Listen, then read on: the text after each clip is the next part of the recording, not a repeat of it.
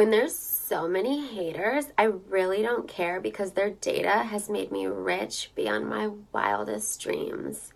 I feel really blessed because I genuinely love the process of manipulating people online for money. Endelig er de ærlige, kan man tænke. I to videoer fra juni 2019 fortæller Kim Kardashian, at hun elsker at manipulere folk, så hun kan tjene penge. Og Mark Zuckerberg bryster sig af, at han kontrollerer fremtiden, fordi han har kontrollen over vores allesammens data og dermed hemmeligheder. Imagine this for a second. One man with total control of billions of people's stolen data, all their secrets, their lives, their futures. I owe it all to Spectre. Spectre showed me that whoever controls the data controls the future. Men det har de faktisk aldrig sagt. To kunstnere og et reklamebyrå skabte disse videoer ved hjælp af deepfake-teknologi og uploadede dem til Instagram. Deepfakes er et forholdsvis nyt begreb, som dækker over utrolig realistiske, falske eller syntetiske videoer, billeder eller stemmer, lavet ved hjælp af kunstig intelligens. Og visuelt er de her deepfakes af Kardashian og Zuckerberg ret overbevisende. Lydmæssigt? Not so much. Man kan godt høre, at stemmerne ikke er deres egne.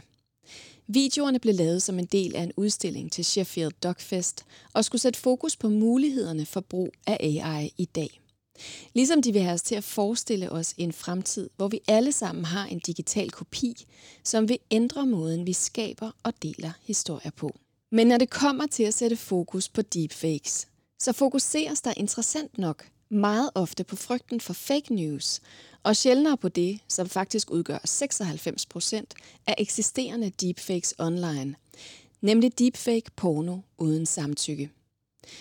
At det rammer verdens mest kendte kvindelige filmstjerner er, kynisk sagt, måske ikke så overraskende – men i takt med, at teknologien bliver teknisk mere tilgængelig, rammes kvinder bredere og bredere. For eksempel helt almindelige videoglade brugere af Instagram og TikTok. Og der skal man lige huske, at en tredjedel af TikTok-brugere er under 14 år. I blinde vinkler i dag skal vi tale om de mange problematiske aspekter ved deepfakes, og hvilken fremtid vi kigger ind i, når deepfake-teknologien formentlig bliver filmindustriens nye darling.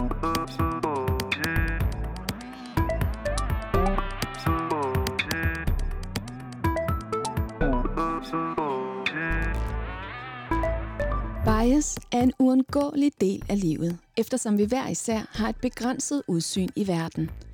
Tanken om, at en maskine kan gøre det bedre end os, er forjættende. Og overalt støder vi på teknologi, som gennem sortering og anbefaling påvirker vores verdenssyn og vores beslutninger. Men det vi putter ind i maskinen er også det, der kommer ud. Og ubevidst bias bliver reproduceret og i visse tilfælde forstærket af teknologi. Så hvordan drejer vi på bias-knappen og sørger for lige muligheder for alle? Det undersøger vi i Blinde Vinkler. Ida, Ingeniørforeningens podcast, som kigger ind i teknologier og videnskab, som forsøger at rette op på udfordringen med bias. Fake news and deepfakes are coming, and it will be hard to distinguish them from reality. My only advice will be be careful of what you see and be careful of what you hear. Henry Ada er ekspert og rådgiver inden for deepfakes, syntetiske medier og mediemanipulation. Han arbejdede tidligere for deepfake detection og monitoreringsfirmaet Sensity, og han kan give et overblik over, hvordan deepfakes lige nu og i fremtiden kan være et problem, og hvad vi skal stille op for at håndtere fænomenet. Hej Henry. Hey Marie. Han taler med mig fra Cambridge, England, hvor han bor og arbejder på en desværre lidt skrættende Zoom-forbindelse. Henry, can you help us understand what is a deepfake? Sure. So the term deepfake first emerged on the platform Reddit in late 2017. Um, and it was actually coined by a user of, of the same name um, on a platform or a subreddit um, called R Deepfakes. Um, and the term, when it was first coined, exclusively referred to um, the use of this tool that the, the person called Deepfakes had made um, for swapping celebrities' faces into pornographic footage. So the origins of the term are rooted exclusively in what we now see as a malicious subset of kind of deepfakes as a whole, which is the pornographic uses. Um, but since the term was first coined, it's expanded in terms of the kinds of synthetic media that it's referring to. Um, that now includes synthetic voice audio, it includes live facial reenactment over video, um, it includes um, still images, which are hyper realistic of non existent faces, even body movements um, being manipulated, and arguably as well, you could include text in that definition as well. So the term started off very narrow, referring to a very specific use case, but is now expanded effectively to contain lots of different forms of what I call AI generated synthetic media. That is synthetic or, or fake fake media, which has been generated um, in an automated fashion using some form of artificial intelligence. Um, most commonly, that's a form of deep neural networks. And can you give us uh, some examples of what you can potentially do with this deepfake technology or synthetic media? Sure. So, I mean, as I mentioned, you know, one of the main use cases, and indeed the original use case, um, sadly, is is is this non-consensual um, deepfake pornography um, which is where typically, yeah, a, a woman's face is is swapped um, into the position of a face of a of a pornographic actress. Um, and this is a very widespread phenomenon, unfortunately, online with lots of dedicated websites for hosting the content, communities for sharing the tools and sharing their their creations. Um, and so that that's definitely still um, one of the biggest ones um, indeed, last year around this time, in in um, October of 2019, um, the company um, that I used to work for, uh, Deeptrace, now Sensity, released a report that found 96% of deepfake videos online were pornographic. Um, but there are a lot of other use cases as well, um, some of which are more positive. Um, those include, you know, entirely revolutionizing the VFX industry, um, changing the way that perhaps games are generated to have highly personalized characters based off real people. Um, you have a lot of artists leveraging the technology. For example, one uh, artist recreated DALL-E, um, giving kind of like a, a little speech um, for an exhibition and also you've seen a lot of political activism um, using deepfakes of Mark Zuckerberg or Donald Trump to kind of tell either a satirical story or kind of a reflective message on on technology and society.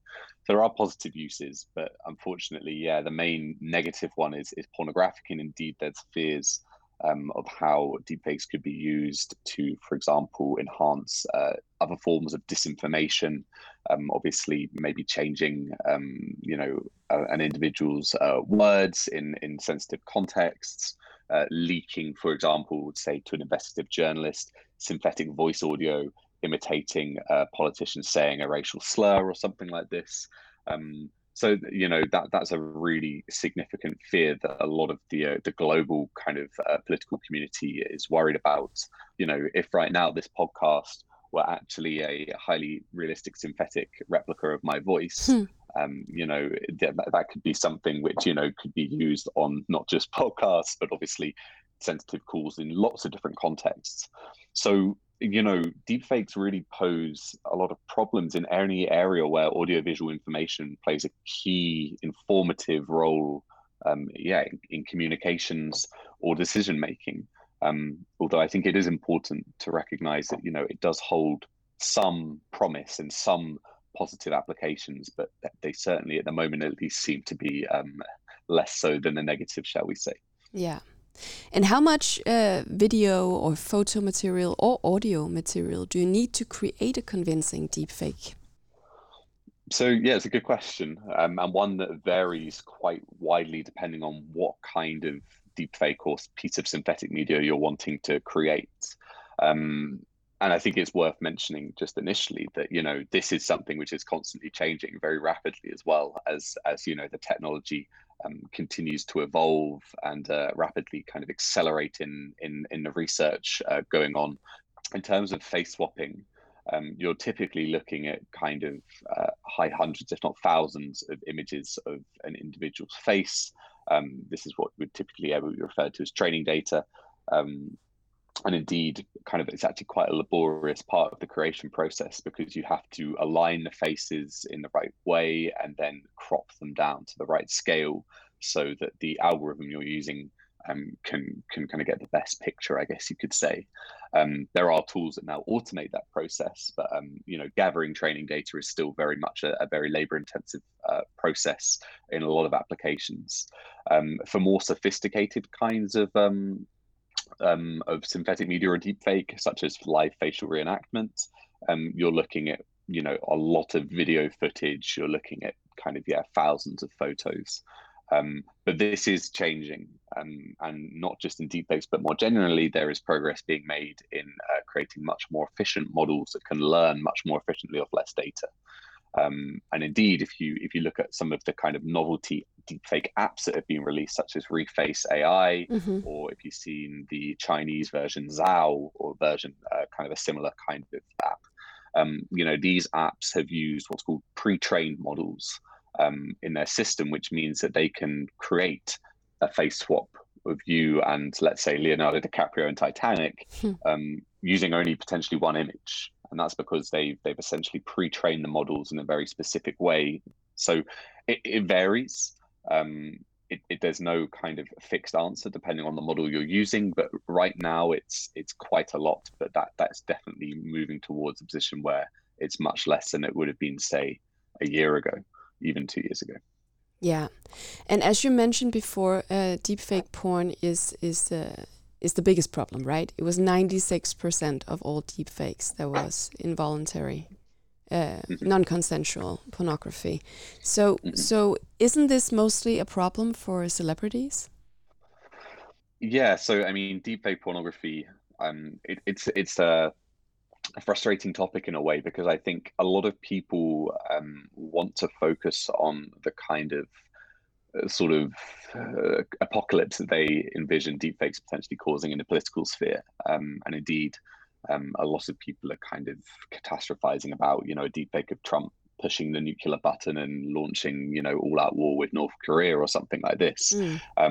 and I think, I mean, a that's that's very sensational and kind of uh, uh, you know undermines levels of security that organizations have when assessing uh, kind of highly important pieces of media but also we're not at the level of sophistication where that could be done easily.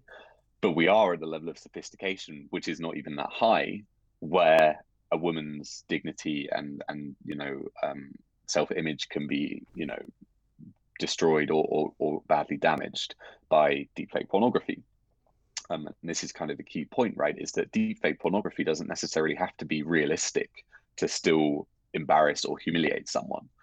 It, it's a huge problem. Um, there are laws, um, laws and uh, legislation being considered to help victims and criminalize perpetrators. But unfortunately, with a lot of these communities, there is a high degree of anonymity being uh, being applied by the creators. Um, and there's obviously no guarantee that you could get someone extradited to a different jurisdiction um, if they're making uh, a video of you in an, from another country, say. And unfortunately, um, you know, to answer your second part of your question, yes, initially it was very much mostly celebrities, or I guess kind of more modern celebrities in the form of yeah influencers from the different social media platforms. But as a report I, I researched and wrote, uh, which came out last week, showed you know, as the tools become more commodified and open access to people with lower technical proficiency, more and more private individuals and people that these people know in real life are being targeted. So, you know, again, as the technology becomes more accessible, more sophisticated forms of the technology become more accessible, I think unfortunately, you know, we're going to see it come to the point where no one is particularly safe from from this um, this form of you know deepfake attack. But do the deepfakes hurt the people targeted, even if the viewers know they're not they are fake, that this is not the person performing the act?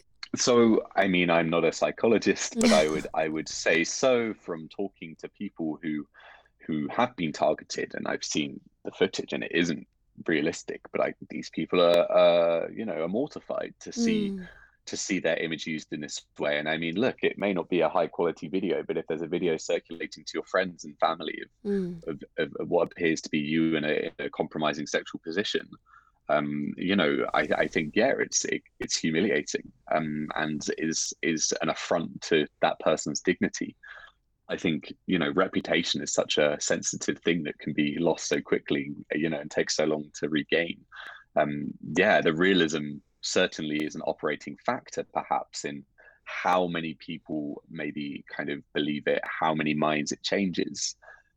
But I guess the bottom line is that can you imagine a, a, a you know a girl in high school who is you know uh, goes to school one day and everyone's laughing and then she realizes it's because someone's leaked a crude video which you know doesn't look massively realistic but it's still incredibly yeah humiliating mm. so i think i think that you know there is a lot of damage that can still be done with deepfake pornography without it being uh, necessarily the highest degree of realism but actually, there are solutions that try to do a detection of deepfakes that you can use to find the deepfakes, so that you know that they that you aren't fooled by by them. Mm. How do these uh, software solutions spot synthetic media? Sure. So, I mean, on a on a kind of conceptual level, um, deepfake detection um, takes a part of the actual deepfake creation process, isolates it and effectively kind of puts it on steroids, I guess you could say. You know, you have people generating new forms of synthetic media and people trying to detect it. Um, and, you know, each side gets better and they learn from each other. And, and so, you know, th- again, there are different approaches to detection. So, some, for example, have been created explicitly to look for things like um, you know, um, detecting the pulse of an individual through the the video and, and like finding finding the pulse through a video, which mm. is which is crazy. Um, and of course, you know, deepfakes at least right now aren't very good at doing uh, at replicating that. Or one of the early, um, you know, uh, methods uh, used was, for example, that you know, uh, synthetic videos or deepfakes couldn't replicate blinking very well. So there are different models which will focus on different things, but the broad premise is is, is the same, which is you know you train an algorithm on a, on a vast amount of, of manipulated or synthetic data, and then it learns to pick up on these kind of digital fingerprints. The conceptual framework that I just outlined to you um, is one which, you know, increasingly um, as kind of research continues, um, is being kind of challenged as a viable solution. Um, and that's just because accuracy and reliability are, you know, very hard to get to a good point. Um, a nice example of this is the deepfake detection challenge that uh, Facebook launched last year, um, which concluded this year. And the top performing algorithm of thousands of competitors involving, you know, cutting edge research institutions, I think it achieved somewhere in the region of 65%. One of these algorithms alone is is is not going to have a degree of uh, reliability that most people I think would agree is, is is acceptable for kind of key decision making and informing the public on potentially very serious issues. So, you know, there's a long way to go with detection to get it to a point of accuracy and indeed speed, which is another key issue given the scale of the amount of content that would be needed to process. But having said that, I still think it's an incredibly important technological approach to take um, just because when you know there are other people working on like what's called control capture solutions, which is like bottom up verification, verification at the point of the images capture or the audio is recording. That's that's a great that's a great solution approach as well. But we're never going to have a world where everything is is recorded in that way or captured in that way. So detection is crucial. And and now a lot of tech companies actually have thrown themselves into the battle of detecting deepfakes in in relation to the American presidential election. And um, you mentioned it a little earlier, but how big is the deepfake problem concerning fake news for presidential elections, for instance?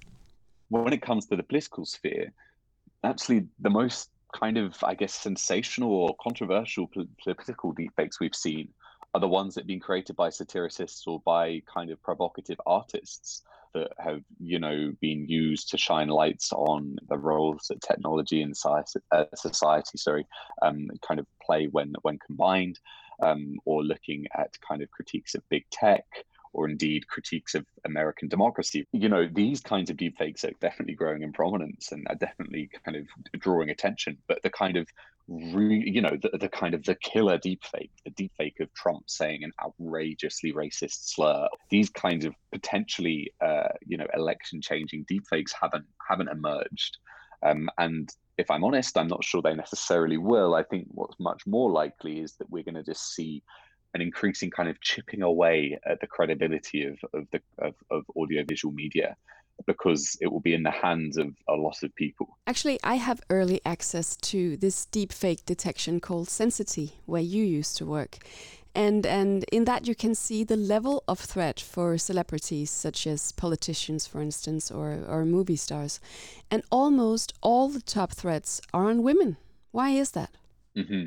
Yeah. So since the beginning of the creation of deepfakes, and indeed going back to the the kind of conception and coining of the term, as as I spoke about earlier, um, deepfakes have predominantly been used as a weapon against women. And uh, you know, I've I've spoken to the creators on some of these websites, and kind of when I was doing a bit of investigation, um, and you know, I asked them about you know, do you understand and do you appreciate the the harm that you're doing with this work and that effectively this is this is a form of you know digital sex abuse. These are these are non-consensual videos you're creating and they just didn't they didn't seem to understand that what they were doing uh, was harmful. They thought it was a bit of fun um, which i think speaks very powerfully to the fact that you know um, these people do not see these celebrities really as people anymore. They see them as kind of digital digital toys which i find very disturbing it speaks very much to the, to the fact that this is right now at least a very much a, a, a gendered issue um, regarding um, the dignity and the rights of women. And I think um, the cynical part of me feels that perhaps the fact that more action hasn't been taken on this front is precisely because it's not targeting men. And I think if male politicians felt genuinely uncomfortable um, and thought they were at risk of being uh, smeared, then maybe more would be done having said that, though, I mean, in India, we have seen male politicians targeted. Um, and especially in cultures, for example, where homosexuality is very much frowned upon, you know, there is a real risk to men as well. So, as much as right now it is a gendered issue, um, that's not to say it can't um, become an issue for, for everyone moving forward. I think with deepfakes and deepfake pornography in particular, there is no escaping the fact that this is something which is not just used to humiliate women, but also silence them um, and you know leads to an, an environment which we really don't want where people are scared of sharing their photos online. Women are scared of sharing their, their you know videos of their holiday or images with their friends. And you know you know we don't want to come to a point where fear of deepfakes effectively impinges on the freedom of speech of women. And and what role do you see deepfakes or synthetic media play just a few years down the line maybe 5 years from now yeah, so this is a this is a kind of a, a kind of a, a, big question that is sort of frequently asked and, and attracts a variety of different responses depending on who you ask. Um, and in terms of realism, I think we're going to see in five years a huge improvement, particularly in voice audio.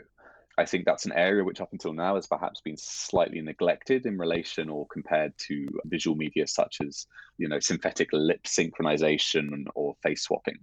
Um, and I think we'll probably see, probably in less than five years, probably in the next couple of years, some companies um, releasing, you know, effectively voice cloning technologies. So I think realism is going to drastically improve. Um, I think obviously efficiency will improve as well. I think we're going to see um, probably the emergence of apps for much more sophisticated forms of, um, you know, facial reenactment um, and and voice cloning as well. You know, there's going to be an app which is open to swap people's faces or clone people's voices in any context, um, and that obviously is wide open for abuse. I think we will just see a growing um, spread and acceptance of synthetic media in, in society as well. It sounds like it's something we have to get used to for better or worse. Yes, definitely. As I say, the, the future will be synthesized whether you like it or not there's no point trying to stop it happening in its entirety. The best thing we can do is act now to understand future risks and do and see what we can do to mitigate them and stop them from from emerging.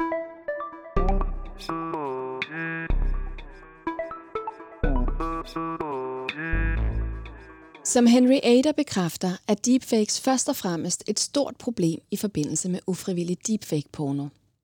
Men nogen, der er meget begejstrede for teknologien, er film- og reklamebranchen, for her øjner man muligheder. Der er ingen tvivl om, at avancerede deepfakes fremover kommer til at imponere os i biografen og på alle vores skærme. I takt med, at deepfake-teknologien hastigt udvikler sig, falder prisen. Afdøde stjerner som James Dean kan genopleves i nye film. En hver skuespiller kan have en hvilken som helst alder eller etnicitet for den sags skyld Og David Beckham kan uden problemer tale ni sprog i en kampagne for bekæmpelse af malaria. Malaria isn't just any disease. It's the deadliest disease there's ever been. Se dice que ha matado más de la mitad de la población que ha existido. بليون مليون تاع مريض وما زالت تقتل طفلا كل دقيقتين Med deepfake-teknologi kan man doppe skuespillere til at tale et hvilket som helst sprog, hvor mundbevægelserne passer fuldstændig, vel at mærke. Eller man kan indspille nye syntetiske replikker ved at klone skuespillerens stemme. Der spekuleres i, at næste skridt bliver, at stjerner ikke længere behøver at flyve jorden rundt for at deltage i filmproduktioner, for de kan bare licensere deres digitale aftryk. Men hvilken pris betales, når de største skuespillere bliver langt mere tilgængelige? Det kan gå i retning af en endnu højere grad af ensretning i film- og mediebranchen. Tess Skadegaard Thorsen har skrevet Ph.D. om repræsentation i film på Aalborg Universitet, og hun interesserer sig for deepfakes og de problematikker, der kan opstå i forhold til repræsentation, når den teknologi udbredes. Tess, hvad er din specifikke interesse i deepfake-teknologi? Egentlig var jeg overhovedet ikke interesseret i deepfake-teknologi til at starte med. Øhm, jeg arbejder med repræsentation i film, øh, og selvom film er et relativt nyt medie, øh, så er det jo mere traditionelt, eller hvad man kan sige gammeldags, end det vi associerer med deepfake. Øhm, så det var egentlig ikke, fordi jeg var interesseret i at arbejde med det. Jeg var interesseret i at kigge på repræsentation og repræsentationsdynamikker i den danske filmbranche, men også i film mere generelt. Når man arbejder med det, så kan man ikke komme udenom deepfake nu. Øh, det er sådan, at, at deepfake-teknologien er alle vegne, men den er selvfølgelig øh, enormt nærværende øh, i, et, i et medie som filmmediet. Øh, det er en, en teknologi med rigtig mange muligheder, og det er også en teknologi, der har en meget, meget direkte knytning til repræsentationsspørgsmål. Øhm, så jeg stødte egentlig på det første gang, da jeg var ude og holde et oplæg for øh, de internationale skuespilforbund og skuespilorganisationer øh, i Kanada for et år eller to siden øh, hvor man kan sige, at deepfake-teknologien selvfølgelig øh, bliver taget op. Den bliver taget op på alle de møder, jeg er på for tiden om den her slags ting. Øh, Øhm, som en, en ting, vi skal holde øje med. Noget, der ikke er særlig reguleret, øh, og noget, der har øh, både stor risiko og stor konsekvens for folk i filmbranchen, øh, men også noget, der har potentiale og muligheder. Så, øh, så jeg kunne ikke komme udenom øh, også at tænke over, hvad det har af indvirkning på et projekt som mit. Og hvilken fremtid er det, vi kigger ind i, og filmbranchen kigger ind i med brug af deepfake eller syntetiske medier? Jamen altså, vi er jo allerede der teknisk, hvor vi, øh, vi kan de ting, som vi ellers taler om, som om det er sci-fi. Øhm, vi er allerede der, hvor du kan øhm, bruge deepfake til at få en skuespiller til at tale forskellige sprog, eller øh, til at arte sig på forskellige måder. Øh, vi er allerede der, hvor øh, vi i princippet kunne øh, udleje øh, skuespillere til at spille øh, en rolle, uden at skuespillerne nødvendigvis behøver at lave skuespilarbejdet, men vi ligesom bare kan lege deres digitale person. Øh, så, så, så det er egentlig ikke så sci-fi fremtidsagtigt, som vi går og tror, det er. Det er måske bare ikke noget, der er så økonomisk udbredt endnu, fordi det lige er, altså, der mangler jo noget regulering også. Hvad skal det koste at lege en skuespiller? Øh, hvilke former for ting må man bruge dem til, når man først har lejet dem? Øh, hvor meget skal de have, have at vide om, hvad for eksempel en film handler om, og hvad de gør i den film, før de siger ja eller nej. Så der er jo masser af sådan interessante nørderier omkring øh, de rammer, der er for at, at udleje sig selv digitalt. Øh, potentialet er kæmpestort.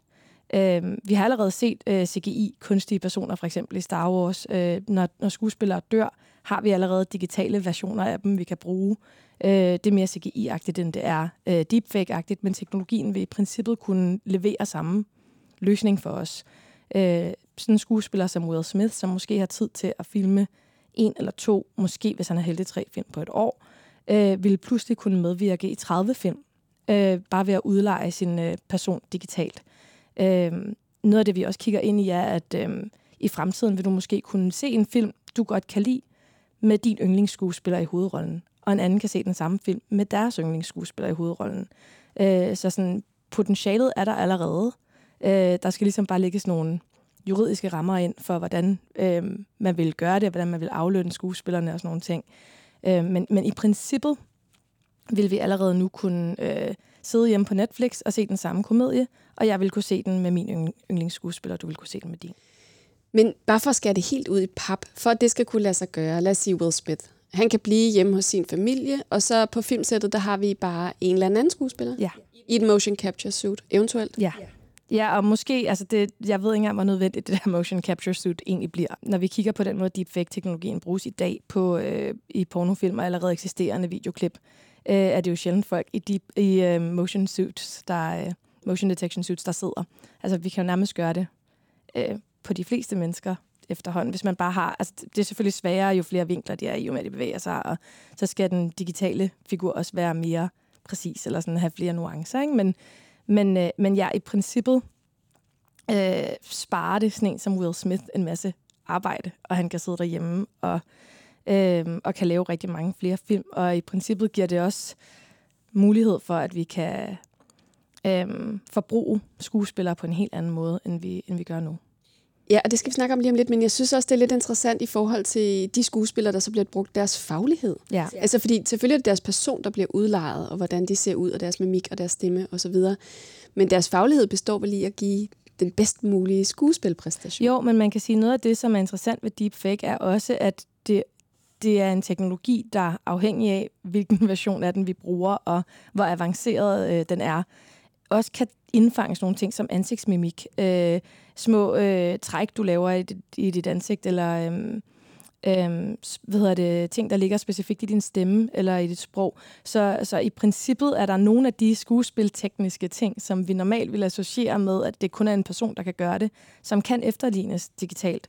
Øhm, og så kan man sige, øh, i de eksempler, vi har set nu, som er sådan skræmme eksemplerne, øh, hvor det altså sådan nogle sjove, virale YouTube-videoer, der viser, hvordan det virker, øh, så er det jo også et spørgsmål om, at den person, vi øh, bruger som figur, som vi projicerer vores deepfake over på, øh, skal være dygtig nok til at, at kunne, hvad kan man sige, efterligne en typisk Jim Carrey måde at smile på, eller rykke med hovedet, eller, og, og det der jo, altså, øh, masser af, af ikke kendte skuespillere, som er rigtig dygtige til, og det vil betyde, at der kommer måske en helt ny øh, branche, eller en helt ny faglighed, der hedder, om du kan efterligne en bestemt person godt nok til, at de kan projicere. Altså det er nærmest det samme som body doubles, men du behøver måske ikke længere at ligne den person helt så meget for at være deres body double. Det kan også være, at du bare er dygtig nok til at reproducere den måde, de bevæger sig på og taler på og gør ting på. Så Oscar'en for bedste body doubling deepfake er måske en kategori, vi, skal, øh, vi kan se frem til. Men umiddelbart så lyder det jo som om, der er egentlig mange positive aspekter i deepfakes i underholdningsbranchen. Altså selvfølgelig økonomisk, men man kan også versionere, man kan modtage information på sit eget sprog, øh, man kan få information om sit eget lokalområde måske, øh, som vi har set i Malaya-kampagnen, hvor David Beckham taler ni sprog. Hvad er det, du ser er problemet i det her? Jamen, der er rigtig mange gode muligheder, og der er også nogle kæmpe store udfordringer. Øhm, der er selvfølgelig den helt sådan lige til højre benet analyse, der hedder, hvad sker der, når vi bruger en person som David Beckham til at tale den i sprog? Hvad sker der så med de øh, forbilleder eller stjerner, som er lokale, og som typisk vil have den øh, rolle? Øh, er det med til at, hvad kan man sige, ophøje superstjernestatus for de få, på bekostning af de mange eller øh, de lokale? Og, øh, og det kan selvfølgelig øge, hvad kan man sige, det er der en risiko for, det kan øge den ulighed, øhm, vi allerede ser mellem, hvad kan man sige, folk med superstjernestatus og folk, der ikke har det. Øhm, i, I en filmversion af det vil det jo være, at, øh, at du kan hyre en, øh, en spansktalende øh, Charlize Theron til din næste film, og så behøver du ikke at hyre en spansktalende skuespiller inden, for eksempel. Øhm, så så der, der er en risiko for, at det øger uligheden øh, mellem skuespillere på det niveau. Øh, men man kan sige, at det er den mest lige til analyse. Øh, hvis vi går lidt mere i dybden, så er der også nogle interessante spørgsmål om, øh, hvad kan man sige, øh, den økonomiske ulighed i branchen, at, øh, at dem, der har råd til og mulighed for at udleje deres digitale selv, øh, kommer til at berige sig enormt meget på den her teknologi, mens der vil være en ny, hvad kan man sige, øh, underklasse af, af skuespillere, som måske ikke nødvendigvis vil blive betalt særlig godt, og som måske vil påtage sig meget risikable opgaver, øh, seksuelt øh, overskridende opgaver, eller voldsoverskridende opgaver. Lidt ligesom vi så med tidlige stuntmænd, øh, at de ligesom bliver udsat for, for særlig risiko, øh, fordi de, de er mindre værd som skuespillere. De er sådan set bare kroppe, der bliver projiceret nogle andre over på. Øh, så der er sådan den øh, økonomiske øh, ulighed. Fra et publikumsperspektiv er der også en, en risiko for ulighed. Øh, der er en risiko for, at vi øh, forbruger de skuespillere, der ligner os selv, og derfor tænker mere i bobler og forbruger medier, der minder mere om os selv. Øh, at man, hvis man har lyst, kan se en øh, film, der ellers ville måske have været diverst castet, castet med, øh, med skuespillere kun, som ligner en selv. Øh, så der på den måde er der, er der risiko for en øh, yderligere øh, niche øh, retning på film. Men på samme tid kan man jo også sige, at det her det også er en mulighed for, at dem, der ikke normalt har repræsentation, eller normalt har skuespillere, som ligner dem i de medier, de forbruger, pludselig måske vil få adgang til øh, at kunne se flere film med folk, der ligner sig selv. Så, så hver gang vi finder en risiko med den her teknologi, er der altså også et potentiale, og det er det, der gør det så mega svært at snakke om. Øh, fordi den, den har rigtig mange udfordringer, repræsentationelt, øh, ulighedsmæssigt, kønsmæssigt, øh, men den har også nogle muligheder, som måske kan demokratisere øh, vores medieforbrug og filmforbrug. Du fortalte mig, at det faktisk er noget, der allerede foregår, det her med at individualisere, kan man sige, eller målrette i forhold til, hvem vi er, altså algoritmer, der anbefaler os indhold. Hvordan er det, det foregår, for eksempel på Netflix? Jamen, øh, de streamingtjenester, vi har i dag, der er, øh, det, det glemmer vi tit, men der er deres kerneprodukt jo altså ikke de ting, de producerer, deres film og deres tv. Selvom det koster kassen, og de laver rigtig meget, så er kerneproduktet også forbrugeren øh, viden om vores forbrugsvaner, vores ønsker, hvad man kan markedsføre til os, hvad vi kan lide, hvad vi ser, hvornår vi ser det, hvornår vi klikker ud, hvornår vi klikker ind, øh, hvilke dele af et program, vi synes er interessante, hvad vi gider at se igen. Alle de her informationer øh, er enormt værdifulde. Øh, og det, det er de både på sociale medieplatforme, men også på streamingtjenester som for eksempel Netflix. Og derfor ser vi, at streamingtjenester som Netflix øh, opkvalificerer sig på det område lige nu og hyrer rigtig mange øh, dataanalytikere og folk, der kan sidde og undersøge de her ting. Og en af de metoder, de bruger på Netflix, er AB-testing. AB-testing går ud på, at, øh, at de bruger også øh, målgruppe grupper øh, som testkaniner og forsøgskaniner øh, på forskellige måder at få os til at klikke på eller ikke klikke på forskellige produkter. Og det kan for eksempel være, at de har regnet ud, at øh, jeg som brun kvinde foretrækker at se film eller serier med brune kvinder i, og at de derfor markedsfører en serie med øh, forskelligt cast, øh, med et billede til mig, hvor det er en af de brune kvinder, der er på forsiden af, af den her reklame, og at hvor de markedsfører til dig med et billede med en hvid kvinde, for eksempel, hvis de forventer, at du vil bruge mere tid på en serie, der har en hvid kvinde i hovedrollen. Og den måde har de lavet AB-testing på i, øh, i noget tid i Netflix, og det kunne man sagtens forestille sig, at den form for testing ville være en del af måden, man kunne implementere deepfake-teknologien. Det ville være en meget, meget spændende måde at se, om jeg klikker på en film, jeg ikke normalt ville klikke på, hvis der pludselig er en skuespiller i, de ved, jeg godt kan lide. Øhm, så ja, altså, nu, nu er det jo også et spørgsmål om, hvor dyrt det bliver, og om det kan betale sig for Netflix at teste på den måde, men, øh, men det er i hvert fald set før, at øh, sådan nogle ting som øh, hudfarve eller køn eller alder bliver brugt som et led i at markedsføre øh, produkter til os. Og man ville simpelthen kunne bruge deepfake til at versionere den samme skuespiller, ikke kun i forhold til sprog, men også i forhold til race. Ja, altså øh, man kan sige, de tekniske ting, der skal til for at ændre eller tweake på en persons tykkhed, eller tyndhed, eller hudfarve, eller øh, raciale markører, eller det vi kalder race, øh, raciale tegn, kropstegn. Øh, og der skal det lige nævnes, at race er jo ikke en ægte ting. Øhm, race er en, er en social konstruktion, men der er ikke desto mindre måder, vi forstår hinanden gennem raciale logikker, som ligger tilbage fra dengang, vi troede på biologiske raser. Og, og det er stadig med til at strukturere vores forståelse af forskel mellem mennesker. Øhm, og det er også med til at strukturere, hvordan vi socialiseres til at være tiltrukket af bestemte folk, eller spejle os i bestemte folk osv. Øhm, og der, der kan det ikke udelukkes, det er i hvert fald øh, relativt simpelt at gøre teknisk, at man tweaker på de ting. Øh, sådan så at man, man kunne forestille sig en version af den samme skuespiller, der kunne udlejes, øh, som var mere tyk, eller mere tynd, eller mere brun, eller mere asiatisk udseende, eller øh, hvad der nu virker attraktivt yngre, ældre.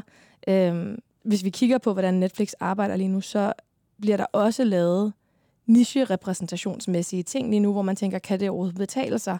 Og der er det vigtigt at huske, at en del af grunden til, at det kan betale sig lige nu, er fordi der stadig er en mapping-proces i gang, hvor vi bliver undersøgt som forbrugere. Øh, så det kan også godt være, at vi ser et peak i øh, udbredelsen af meget øh, divers eller forskellig eller repræsentativ øh, deepfake-brug i starten, og at det så øh, går nedad igen, når vi finder ud af, om det kan betale sig eller ikke kan betale sig. Så det er også noget af, af udfordringen ved, at, øh, at deepfake-teknologien kommer til at knytte sig så meget til øh, hvad kan man sige, øh, en cost-benefit-analyse eller en, en kapitalistisk analyse af, øh, hvor vi skal gå hen med den her teknologi. Men min fornemmelse er, at der er en bevægelse i gang lige nu, som, som vil sørge for højere grad af repræsentation, også for, for mig som hvid kvinde, at jeg ser meget mere forskelligt. Øhm, så tror du ikke, der vil komme et stort backlash, hvis man gjorde det? Hvis man versionerede skuespillere med hudfarve og alt muligt andet? Jamen, jeg tror hurtigt, det kan sælges som et øh, øh, diversitetsinitiativ. Altså, jeg tror, det, det er meget nemt at lave sådan en, øh, en vinkel på det, der hedder, kunne det ikke være fedt og repræsentativt og dejligt, hvis du kunne se øh, Jim Carrey som lidt mere indisk, så han lignede dig selv lidt mere. Eller sådan, jeg, tror, jeg tænker, at det, øh, vi er et sted lige nu, hvor vores diskussioner omkring diversitet og repræsentation ikke er øh, særligt tæt knyttet med en magtanalyse, og ikke er særligt tæt knyttet med øh, en sådan dybere liggende forståelse af, øh, at diversitet og mangfoldighed ikke er nok. Vi bliver nødt til også at tænke på antiracisme, sexisme, øh, diskrimination. Og, øh, og så længe vi er der, hvor diversitet og mangfoldighed bliver et mål i sig selv, så tror jeg, det er ret simpelt at sælge den her teknologi, som om, at den er progressiv. Jeg har lige talt med eksperter og rådgiver inden for deepfakes, Henry Ader, og han, han mener i høj grad, at deepfakes er here to stay. Altså, vi er nødt til at forholde os til det hurtigst muligt. Så hvilke forholdsregler kunne man tage, for at det ikke går i den forkerte retning? Noget af det, der er vigtigt, når vi kigger på øhm, eventuel regulering eller policy eller øh, en politisk indblanding i brugen af deepfake, øh, er, at vi kigger på, hvordan den allerede bliver brugt nu. Øh, og som, som du allerede har talt med Henry Ada om, så er der jo øh, allerede nu tegn på, at deepfake-teknologien bruges på en måde, der forstærker sexisme og øh, især rammer kvinder, men, men generelt øh, ser vi jo med udvikling af nye teknologier, at de reproducerer de øh, uligheder, vi har i samfundet.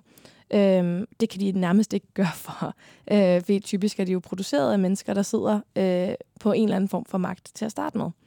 Øhm, så noget af det, vi ligesom kan lære af, er, okay, hvis vi allerede nu kan se, at teknologien bliver brugt på en måde, der rammer særligt kvinder og, og øh, udgrænser og skaber sårbarhed omkring køn og seksualitet, så kan det godt være, at vi bliver nødt til at, at starte med det sted. Altså at begynde at undersøge, i stedet for at lægge vores hovedfokus, som vi gør lige nu, på øh, risikoen for politisk spin og politisk bias, hvilket også er en kæmpe risiko med deepfake. Men der kunne hjælpe mig rigtig mange andre teknologier lige nu, der også går ind og påvirker vores øh, politiske landskab på måder, der er rigtig farlige og problematiske. Øh, men, men noget af det, vi så måske øh, også bliver nødt til at fokusere på, som fylder så meget i deepfake-teknologien, men som ikke bliver diskuteret, det er netop det her med, med ulighed.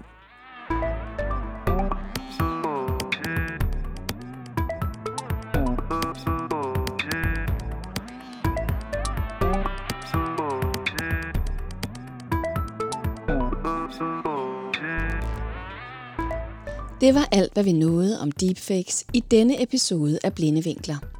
Podcasten Blinde Vinkler er produceret af Ingeniørforeningen IDA som en del af Diversity in Tech and Science indsatsen. Den er udviklet, tilrettelagt og redigeret af Marie Høst med redaktionel sparring ved IDAs programudvikler Tina Ryun Andersen.